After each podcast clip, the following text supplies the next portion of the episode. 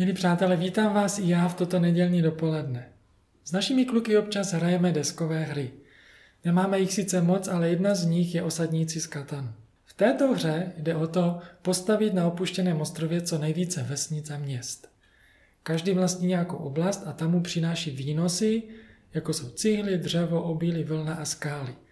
A protože nemají všichni všeho stejně, výnosy se liší podle toho, jaké číslo padne na kostce, tak potřebují mezi sebou obchodovat. A tak běžně se stává, že někdo řekne: vyměním dřevo za obilí, protože má hodně dřeva, ale málo obilí, které potřebuje. A někdo jiný ho má hodně a hodí se mu zase dřevo. A díky této výměně jednotliví hráči se posouvají kupředu a zlepšují si svoji situaci. A o této výměně budeme dnes spolu přemýšlet. Vyměním písek za skálu, značka Ještě dnes. To je název dnešního zamyšlení. Má sice formu inzerátu, ale opravdu nechci doslova vyměnit tyto přírodní materiály, které můžeme využít třeba na stavby. Ale jsou obrazem, přirovnáním k životu člověka, jak jeho život může vypadat. Ježíš mluvil k lidem takovým způsobem, aby mu lidé rozuměli, aby dobře rozuměli tomu, co jim chtěl předat, a proto používal příklady z jejich běžného života, aby na tom ukázal nějakou konkrétní pravdu. Když chtěl ukázat, že pro Pána Boha je důležitý každý jednotlivý člověk, tak jim vyprávěl příběh o ztracené ovečce. Když chtěl ukázat, jaká je Boží otcovská bezpodmínečná láska, tak jim vyprávěl příběh o marnotratném synu. A tak dál. Jedno z nejznámějších přirovnání, které už znají i malé děti, je o dvou stavitelích. Je to o lidech jako vy a já, o rozhodnutích, které každý den děláme. A s tím taky spojené důsledky, která ta rozhodnutí přinášejí. Podívejme se do Matouše sedmé kapitoly dvacátého čtvrtého a dvacátého osmého verše. A tak každý, kdo slyší tato má slova a plní je, bude podoben rozvážnému muži, který postavil svůj dům na skále. Tu spadl příval, přihnaly se vody, zvedla se vichřice a vrhly se na ten dům, ale nepadl, neboť měl základy na skále. Ale každý, kdo slyší tato má slova a neplní je, bude podoben muži bláznivému, který postavil svůj dům na písku. A spadl příval, přihnaly se vody, zvedla se vichřice a obořily se na ten dům a padl a jeho pád byl veliký. Jsou tady dva muži, oba dva dělají stejné věci, staví dům a jeden ho postavil na skále a ten druhý na písku. Oba dva čelili stejným potížím a problémům. Přišla bouře, povodeň, vichřice a opřeli se o oba domy. Jeden obstál, ale ten druhý se celý zhroutil. Jeden z nich je nazvan moudrým mužem, druhý hloupým. Moudrý je ten, kdo staví na skále, a hloupý je ten, kdo staví na písku. A tady se dostáváme k základům domu, protože právě ty rozhodují o tom, jestli dům vydrží nebo spadne. Každý normální stavař bude chtít stavět na pevném a stabilním základě. Nebude stavět na písku, který je měkký, nestabilní a pohyblivý. Jeho základní vlastností je, že přece se sype. Kdyby někoho takového viděl, že to někdo dělá, co byste se o něm pomysleli? To je přece obrovská hloupost a ztráta času, energie, úsilí, materiálu, které do té stavby vložil. Nikdo přece nebude stavět dům tak, aby mu spadl. Proč by někdo stavěl dům na písku, i když je to hloupost? Víte co? Ono stavět na písku je mnohem snadnější a rychlejší. Nemusím kopat a hloupit. Lukáš šest čtyřicet osm. Tady se má podobné podobenství jako v Matouši a čteme tady tato slova. Víte, komu se podobá ten, kdo slyší tato má slova, plní je? Jako člověk, který stavěl dům. Kopal, hloubil, až položil základy na skálu. Když přišla povodeň, přívali se proud na ten dům, ale nemohl jim pohnout, protože byl dobře postavený. Kopal a hloubil, až položil základy na skálu. Tady je vidět ten rozdíl v tom, co znamená stavět na skále. Stavět na skále vyžaduje určitou námahu. Kopal a hloubil. U nás v Brně se stále něco staví. Věřím, že tak to je i jinde, možná zvlášť ve větších městech. Kousek od našeho centra InLife se staví tunel a každou chvíli budou odstřelovat skalní masiv, ve kterém tunel povede. Ale na Hybešové ulici, když jsme tam měli naši kancelář, začali před několika měsíci stavět bytový dům. To, co mělo tento týden, to, co mě překvapilo tento týden, bylo, jak rychle tu hrubou stavbu postavili. Celé týdny a měsíce bylo slyšet a vidět těžkou techniku, ale stavba byla pořád při zemi. A pak najednou za pár dní vyrostla stavba do čtvrtého patra. Byl to velký časový nepoměr mezi tou přípravnou prací a samotnou stavbou. Čím to bylo? Celou tu dlouhou dobu stavěli základy. Jít do hloubky, nespokojit se jen s povrchem, s povrchními věcmi. Spíše naopak. Ty povrchní věci se stanou tím nejdůležitějším. Kolik z nás lidí dá často na vnější dojem? Chtít před druhými obstát. Za každou cenu. Nebo něčím zaujmout. Stačí se jen podívat na YouTube nebo Instagram a máme konkrétní představu, co všechno jsou lidi schopní a ochotní udělat proto, aby zaujali.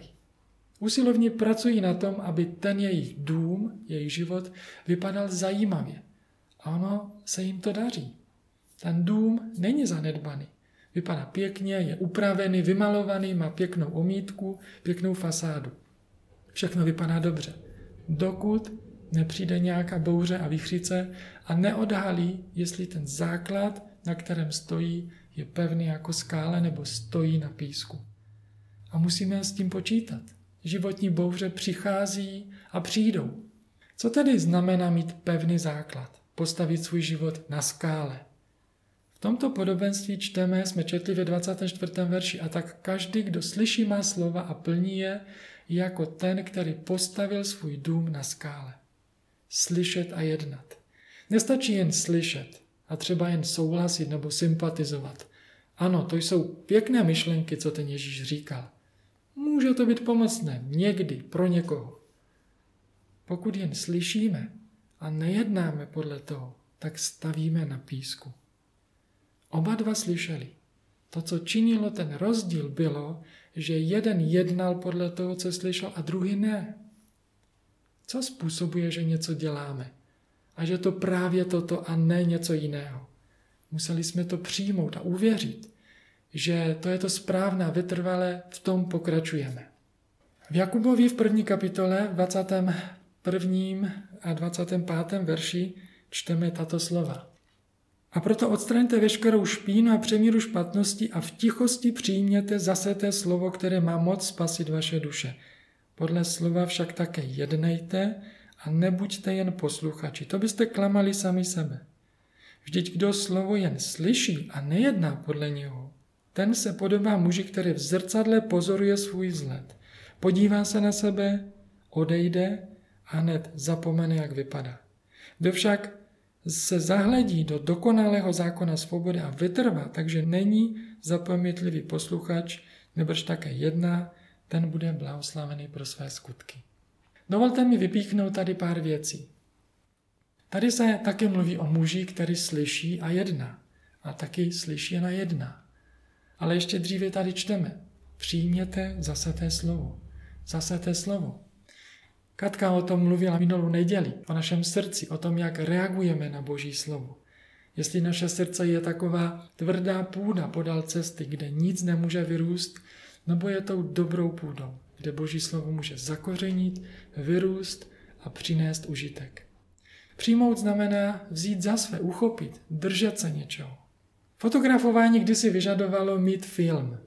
Ten se fotí hlavně, teď se fotí digitálně, tam stačí mít dostatečně velkou S D kartu. Ten film měl určitou citlivost na světlo. A světlo, které se odrazilo například od stromu a proniklo dovnitř, tak ten film uchopil obraz toho stromu, zachoval ho. Ten strom se ve filmu trvale otiskl. Přijmout Boží slovo, uchopit ho, aby zanechal trvalý otisk. Takže tady čteme, Boží slovo má moc vás zachránit. Ježíš je tím zachráncem. On je tím slovem, které bylo od počátku. On má moc nás vést a chránit před bouřemi, které v životě přichází, ale především zachránit na pořád, na věčnost. Ježíš řekl, kdo věří ve mne, i kdyby zemřel, bude žít. Pak tady čteme v tichosti. Co to znamená? Znamená to ne ve spěchu, v plném programu, ale mít čas se zastavit, přemýšlet. V klidu a v tichosti. Podle slova také jednejte, nebuďte jen posluchači. Když zůstanete jen posluchači, klamete sami sebe, tady čteme. Jak můžeme klamat sami sebe?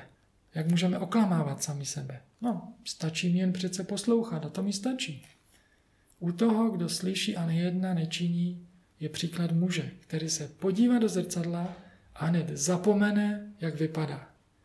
Každý jsme dnes ráno se dívali do zrcadla, viděli jsme tam různé věci, někdy se skoro musím představit s tou osobou, kterou vidím v zrcadle. Přijde mi, jako bych ji viděl poprvé, zvlášť po nějaké nevyspalé noci. Kdo se však zahledí do dokonalého zákona svobody a vytrvá, takže není zapomětlivý posluchač, nýbrž také jedná. Zahledí se. Zahledět znamená dívat se delší dobu. Není to jen letmi krátký pohled. Díky tomu, že u něčeho zůstanu déle, tak mnohem lépe si to zapamatuji. A nebudu zapomětlivý posluchač. Abych mohl jednat, tak potřebuju nejen slyšet, ale taky nezapomínat. Slyšet, zahledět se a pak jednat. Stavět svůj život na pevném základu znamená, že potřebuju slyšet, přijmout, uchopit Ježíšovu zprávu.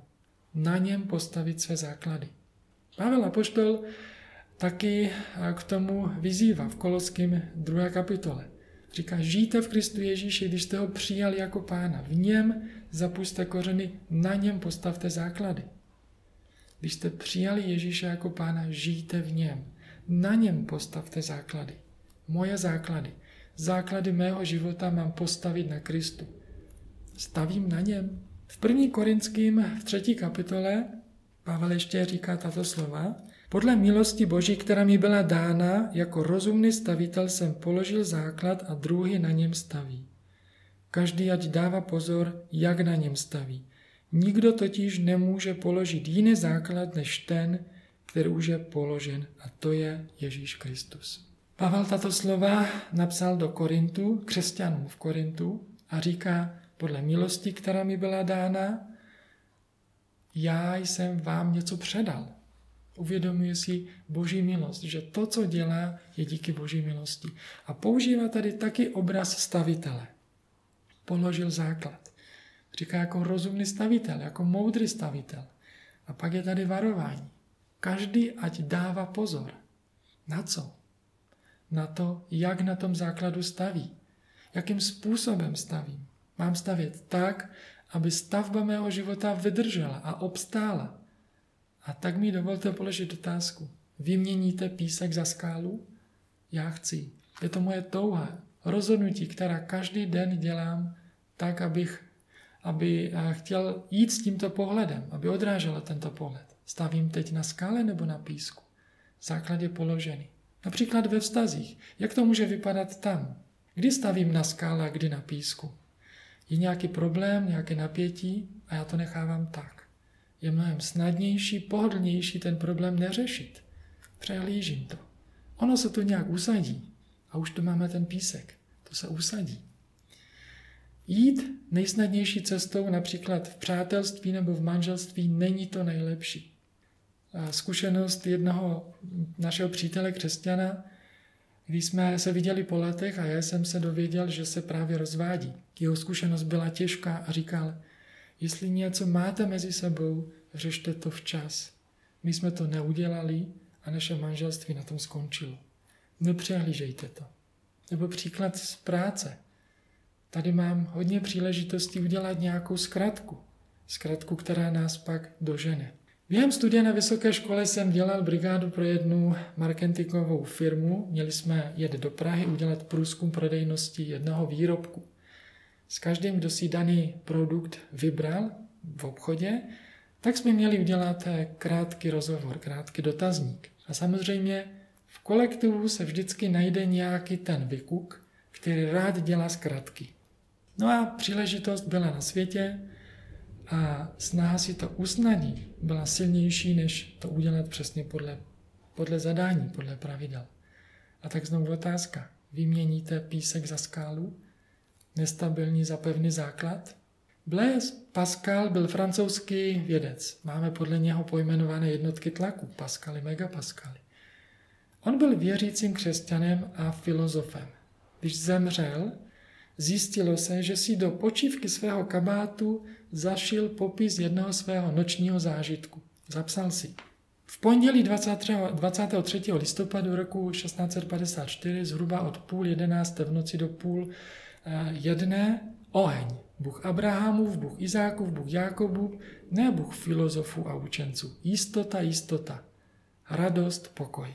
On tím nemyslel pohled na skutečné plameny, ale zážitek skutečné boží přítomnosti, kterou v Bibli velmi často reprezentuje právě oheň.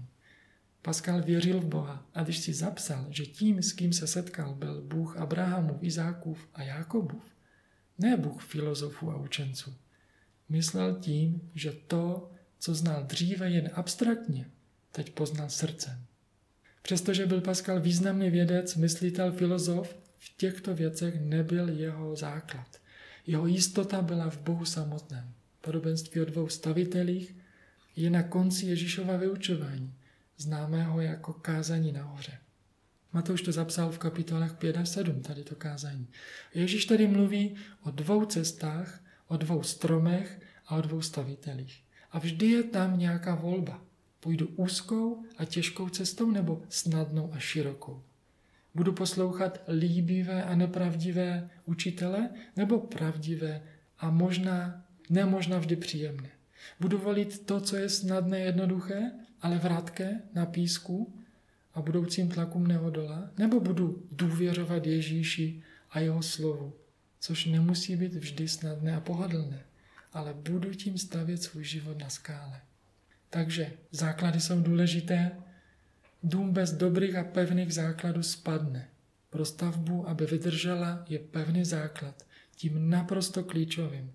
Byla by škoda přijít o stavbu tím, že ji budeme stavět na písku, nestabilním a vratkým. Jaký je můj základ, na kterém stavím? A co o něm odhalují tlaky, napětí a bouře života? Ježíš přišel, abychom měli život. A to život v plnosti. Potřebujeme, aby se jeho pravda dotýkala našeho srdce. Vyměňme písek za skálu, a to ještě dnes.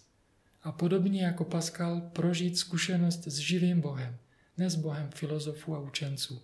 To vám i osobně ze srdce přeji.